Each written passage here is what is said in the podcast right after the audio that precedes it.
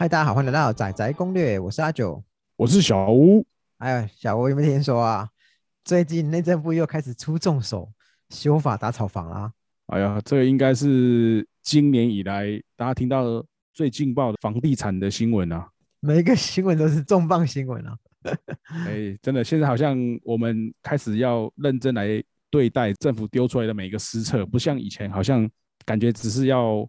吓吓你而已啊。但但这一两年，可能因为房子涨得太凶了，就是确实有蛮多措施嘛。像去年开始讲第第二户、第三户限贷，然后年终的时候开始有新的房地合一，对，还有就是禁止红单转让这个部分，对，禁止红单转让。然后现在有一个新的是，应该是这个礼拜还是上礼拜的草案？上礼拜出来的新闻哦，是内政部提的一个草案嘛？那对它的草案的有印象中应该是有五大重点。但最让人关注的其实是讲禁止预售屋的换约转售，然后他讲违者按户罚五十万至三百万。哇，这个真的是蛮意外，说他们会直接出这一招这么重的，等于直接把去年的禁止红单转让变成是，哎，不要讲红单了，我现在就连你正式签约的换约我都不让你卖了。对，就直接要把这个空间压缩到底。对，那。像禁止换约转售，可能会对市场有什么样的影响？他们无非原本目的是希望说可以回归到正常自住的需求，减少投资的那种性质存在在这个预售屋市场里面嘛。所以在恶性炒作时期，就像现在，很多人其实是，哎，我有有点钱，我就哎有预售我开案我就去抢，然后抢完以后，哎，我就先放先放着一段时间，好，然后慢慢等建商价格调高后再拿出来卖嘛。基本上。正常来说，应该都有机会卖得掉。没错，因为刚好又碰到这一两年房地产比较好的时候，确实你短期内用预售屋换约方式，确实是有机会，可能赚个几十万不等，是蛮高几率的。对，很多人可能好奇，到底怎么赚？我我打个比方，假设现在建商开案，好，他一开案他是开价是六十万，但他实际上你第一批去的，他可能卖你五十万，后来建商调价了，他开价变六十五万或七十万。所以他实际上卖他卖六十万，当他调价的时候，好，我我本来来买房，我就可以，哎，我当时买成本是五十万啊，那我卖大家卖五十五万，哎，我卖的比建商便宜啊，要不要来跟我买啊？来来来，对啊，顺势，反正建商涨了嘛，我我也跟着涨。那对，当然可能我们用比建商便宜一点的这个方式来吸引想买房子的那个，或者是说，我是早一点买，可能我买到的条件还不错，比如说面向啊或楼层，哎，现在不好意思。你想要去跟建商买，你可能只能买中低楼层好了之类的。那对，你想要条件好，哎，你只能跟我买。那我我也不卖贵，我就卖跟建商现在目前行情一样价钱就好。那我这个一来一往，我就一样是有这个可能，好比三四万或甚至可能五六万的价差可以赚这样子。这个除了让投资客赚钱以外，其实还有一点是让大家都很感冒的是，好，我今天去呃暗场买房子嘛，哎。哎，你都跟我说都玩笑，只剩几户可以买。但可是你说玩笑，那卖掉七八成，有可能大部分都是投资客。所以换言之，投资客也把我们自住客你想要选的楼层都给挑，都给挑掉了嘛。换言之，我的选择变少，价格变高。呃，确实在这样子的一个情况下，投资客也可以讲说充斥着在这个预售物的市场里面呢。比较大户的投资客，他可能本来就跟一些建商或许有私交，或是有认识的，所以。他可能第一时间，可能建商就会好比通知他，或者是说，哎，有透过关系可以第一手消息先拿到又相对便宜一点的价格。这样听起来，禁止预收换约，感觉起来像是打这些短期的投资客喽。应该说，今年实施很多跟房地产这个相关的一些施策来讲，本来其实他们就希望是打炒房，打击炒作而已嘛，它并不是那个打击炒作啊，炒作基本上这个都是。短期的行为是比较多的，嗯，哎，所以当然是针对那种预售物就是一种嘛，或者说那种以前中国那种一两年买卖的啊，这样子的也都算了，短期的炒作，投 投资客兼装潢客，对啊，像诸如此类的啊。可是应该还在强调，政府的说法都是他们是打击炒作，并不是打房，并不是说政府做这些措施，房价就一定会降，不是，他只是要希望能够遏制这些短期炒作的乱象。他们的初衷本来就是希望不要让房地产的发展变得是有一点因为短期投资炒作而造成它发展太快速，或者是说不太正常的一个急剧发展这样子。这个措施也不代表不是全然的说，哎，这是好消息或怎么样，因为它还是有一些潜藏的风险。第一点，假设你今天是我今天因为我住这边工作嘛，好，那我就在这边买了买了我的房子，好，那我买了预售，但如果很不幸，哎，再来我换工作了，哎，我可能本来在台北，哎，但我换到新竹工作，那怎么办呢？他禁止我转售，以前我还可以换约转转卖掉，我没有要赚钱呢，那现在怎么办？我只能等它它盖好才能卖人了，而且我卖人。还不需要付高额的房地合一税。呃，对，那就或者是说，那你可能去就是因为五年内嘛，五年之后你的税负的比例才比较低一点。那可能这五年内，如果你不想要那个话，你可能只能先用出租的方式。所以，所以换言之，我今天错完一间房子，我要等十年呢。如果还盖五年的话，我等十年。哦啊，对啊，如果说 假设这个房子品质相当好。盖的慢工出细活，超高，五年才好。哇，哎，那可能有的等。当然，一般假设正常经营，可能一间房子可能呃平均两到三年好了，甚至有些快一点，可能不到两年就盖完的也是有可能。这是第一点，就是好，它有可能会错杀就是自助客。第二点是某部分上，它等于都让筹码都全部给了建商嘛。换言之，建商今天要卖多少就卖多少。因为少了投资客这个干预的因子，这这也是大家来讲，而是可能是对市场其实也不完全是好的，就变成就单一的提供者而已，建商。对啊，因为其实本来就会有一些是建商跟某些投资客可能会有一些合作或怎么样，当然对我们不敢保证，但确实有听过可能会有类似这种情形啊，所以呃这样子做的话，当然变说最后决定权利都是集中在建商手上，那。要卖多少，变成是真的就是他们来做决定。那因为本来也是这样子，没错啦。对啊，哎，本来也就是建商决定那个牌价，只是说短期投资客可能没有这样子办法，说先放出去，然后先帮他们呃拉价钱或怎么样的。那完全就是看他们要直接面临就是市场的认知，还有市场对这个价钱的信心有没有到那个程度。嗯，或许。我在想啊，或许有机会不会拉抬的这么快，但如果像继续这样子这种多头市场的话，那就又不比较不一定哦。对，不过现在看起来确实这个消息一出来，确实好像有耳闻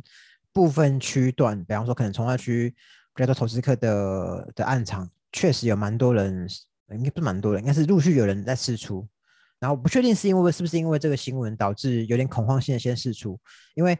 根据。根据以往我们对立法的经验是，通常都不会溯及既往。但房地合一税二点零开始搞了一个先例，是开始溯及既往，所以很多人担心这样子的禁止预售换约会会溯及既往，有可能明年可能假设明年三月上路，但它溯及到可能一百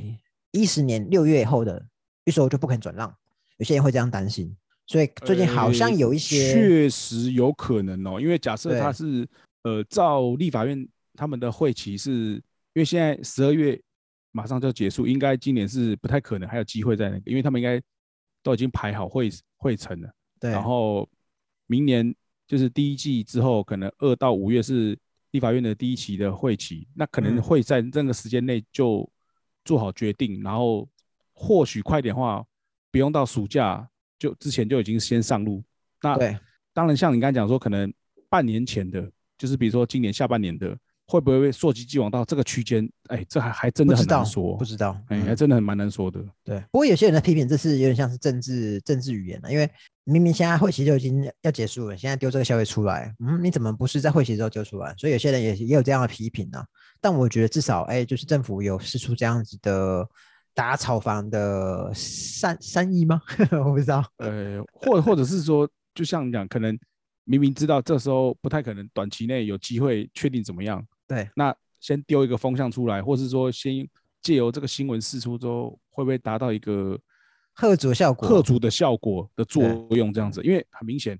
你再怎么快，你也是要等明年开会决定之后再上路。假设都一路很顺利下去的话，嗯，对，那还还不包含说会不会有其他的变数嘛？这是最理想的情形啊。好，那这是第一个，就是可能也算是它相对比较大条了，就是禁止预售屋的换约转售。那第二个是它呃限制司法人购入住宅，它只同意员工宿舍啊，长期出租或者是都跟围绕的产权？像这个的话，其实法人购物的话，其实我们自己的经验啊，很多本来就是明显相对偏投资资产的公司，他们就会是用这个方式来操作。对，哎，那当然这么做当然是等于更明确限制，说我就是不希望有这种专门在做投资的出现在这个市场里面的，这个明目的就蛮明确了。对，不不讲别的，我自己就有认识的人，他们是几个好朋友啊，他们以前都是万恶房仲，啊不是是万恶房仲，他们以前都是房仲，那他们就有集资搞了一个法人，专门在做呃预售屋的转售等等的啦。啊，这个这个东西出来，确实我猜想对他们也可能会有冲击啊。应该会蛮多那种中小企业的那种，可能就是什么投资顾问公司之类的，对，嗯。啊，或者是他明确就是在做短期投资的，可能专门在收一些案子啊，或者是有一些法拍的进来。啊，又或者是找市场上相对比较低总价的案子买了之后，可能自己有一些设计公司在做重新包装之后再丢出去卖，蛮多这种的啊。不不过他他其实讲，他其实同意长期出租，所以换言之，你今天收房了出来整理整理出租，这是他不管。但但他讲，那你怎么样定义到底他的目的是什么？这这也是他目前看起来不不那么明确的啦。大家也知道，就今年的时候，他房地合一税，他其实也针对司法人他的呃税务集聚，其实也有做调整。所以我猜想，他应该也是合并，到时候会看他他明年推了以后会怎么样合并合并适用啊？对他的相关细则可能。真的还是要等开会之后，有一些大家才会比较确定说要怎么做，因为现在目前给的还是大方向而已。给个消息啊，对啊。再第三个是他讲，好，在操作者他要重罚，好，这是第一次，他以前都是只有罚金，他这次他讲，哎，可处三年以下有期徒刑哦，或并科罚金一百万至五千万。这个把这个刑事责任也拉进来，这个就蛮蛮硬的，说实在。对，然后他的炒作者，他他所炒作是讲，今天不管你是呃你是投资客，你要炒作，或者是你是建商，你你助长炒作的风气也都算。那我猜想他会这么推，是因为一直以来都有很多新闻是可能某某一处建案，他说哎排队排队，后来发现这排队的人很多都是街上找来的，又或者是经常会四处放消息说哎我们的建案玩笑，但实际上去查稽查以后发现哎你没有玩笑，其实你卖不到两成三成。我相我相信他是针对这样子这一两年陆续这样子的新闻推出来的，对吧？因为这个真的是还是蛮常听到这一类新闻层出不穷啊。可是你说你怎么样定义炒作？怎么样定义定义恶性炒作？我觉得这确实在举证上可能有它困难之处啊。对啊，除了像明确那种故意要制造热销假象的这个事实之外，其他的可能，除非你能举证到很。明确说，哎，你这个行为，你这个做法就是会影响到公平交易的这个原则的话，对，那当然你可以去对他做一些开发，但通常有些时候会比较没办法清楚的定义啊。对，所以确实，我觉得他虽然说他有立这个法，但是他实际上会怎么样施行，又或者是，哎，我们再怎么样见证？谁是中华民国历史上第一个认定为是炒作者的人？到底会是谁呢？对啊，其实这个可能真的，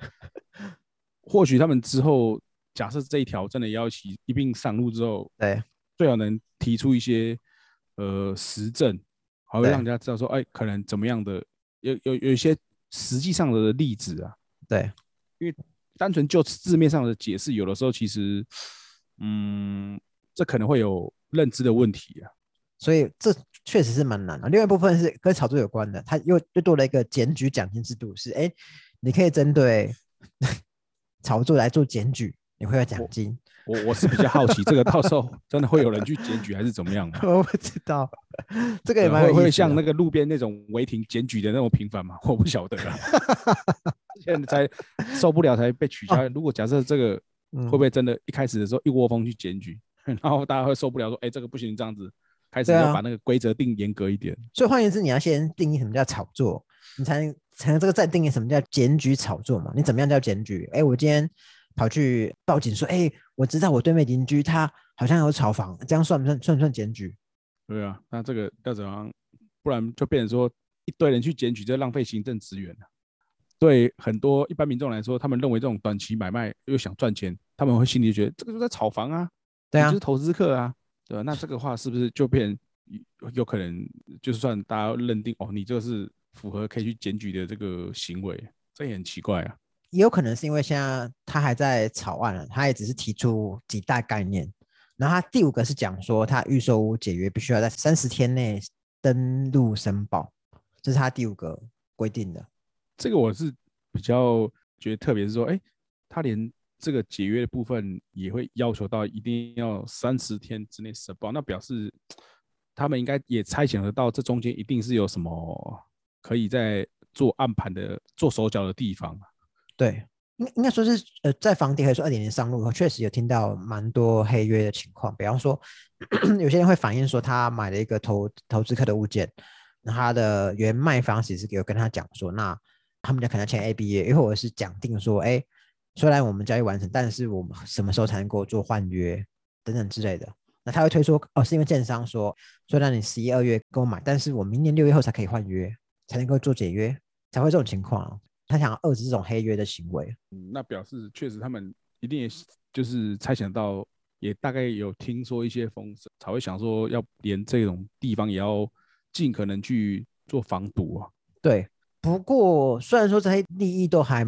呃利益都好，但但有时候我会觉得，哎，政府做这些限制是不是有违宪之余啊？因为毕竟我们是民主国家嘛，理论上他对人民的管制不太应该逾逾越合理的范围。所以换言之，他今天禁止预售屋换约这件事情，哎，有没有逾越这样子？因为之前就有人在讨论，哎，可是宪法要保障我们有有有这些交易权利，那为什么政府你可以出手干预，或你怎么可以出手干预说，哎，我限制我购入住宅等等之类？那你要不要规定，哎，我有三间房子，哎，那我就不能再买卖？呃，确实，因为这个草案一出来之后，其实大家马上就就是怎么讲，市场上啊，或者是说大家。普遍民众看到这新闻，应该都有一阵骚动，因为嗯，算是可以感觉到，哎，这次真的是比较重一点，而且就很明显，就是针对性很强。也会有人在讲说，哎，那之前那个预售屋在房地合二点零里面，就是已经明确被规定说也要缴房地合一税嘛？对。那为什么要短时间之内才又接着又想说，哎，之后就是禁止买卖这件事情？因为等于说七月份。那个时候上路之后，才没隔多久，不到半年，马上你又丢出一个草案，说之后不好意思，我连这个我都禁止你买卖，这样当然会让他觉得说，是不是你们当初其实呃考虑欠周详，所以才想马上要补这个，算是有点怎么讲亡羊补牢吧？怕说之后如果再不管或者怎么样，会不会真的就是会一直被人讲说，嗯，看你们没弄还好，一弄反而更严重，越。要抵制打炒房，就房价一直往上飙涨。不不不过这是因果因果问题啊，因为也有可能是他上次房地合一税以后，他把预售纳进来了。以前可能预售单纯，哎，我今天我买了预售，我要投资，我就是加个一百万，加个一百五十万我就卖。但是在房地合一税出来后，哎，我就会斤计较税金啊，所以我卖方可能会把我可能本来要付的成本转嫁给买方。所以换言之。他这样子的房地合一税看起来也是打炒房啊，但是反而让房价越打越高，所以政府说哦，看来哦，sorry，我错了，那不然这样好啦，大家都不要卖了，好，我不让你转售，就没这些问题了。因为我我们就会比较好奇，是说他们现在是看到房价急剧上涨的情况下，就是有点说啊，我临时想到这些方式，看能不能再稍微压抑啊。那如果假设明年又还是压不住的话，那这个的延伸，我是比较好奇，说他们会推出什么其他的那种更严格的管制的那种方施策吗？嗯，不过我觉得大家拭目拭目以待，因为毕竟从明年开始就是选举年了，所以一定会有不同的措施的。只是我觉得这些措施，我我觉得我们也要检视这些措施到底会有什么样的的成效嘛。今天不先不讲别的，禁止预售转售，就代表哎，他看起来他是想要打击短期的短期的投资客嘛。但你这种买方你也要小心，是哎，你今天买之前预售，你也要思量清楚。如果政府后续并没有一些像是房地合一税二点零有一些措施，像房地合一税二点零，还有讲到，如果你今天是比方说因为转换工作工作地，你不得不换，非自愿性的那些因素，你你可以免除，你可以用应该是二十帕二十帕税率。那不晓得后续你会不会有这样子的的额外条款了？这不确定。但如果没有的话，你今天你如果是租客，你就要小心。哎，这个房子你你买就要特别提防，是哎会不会我一买卡好卡好几年？但也有可能政府是鼓励你自产啊，哦，反正你买就认命吧，认命租人吧。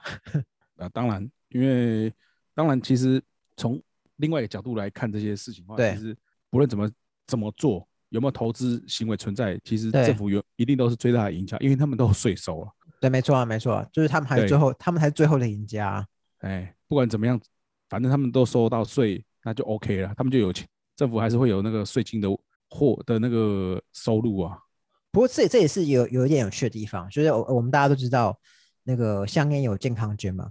那健康捐它就用在厂造有关的，但是像是这种房地合一税，看起来这些税务是跟呃土地房产有关的，但这些这些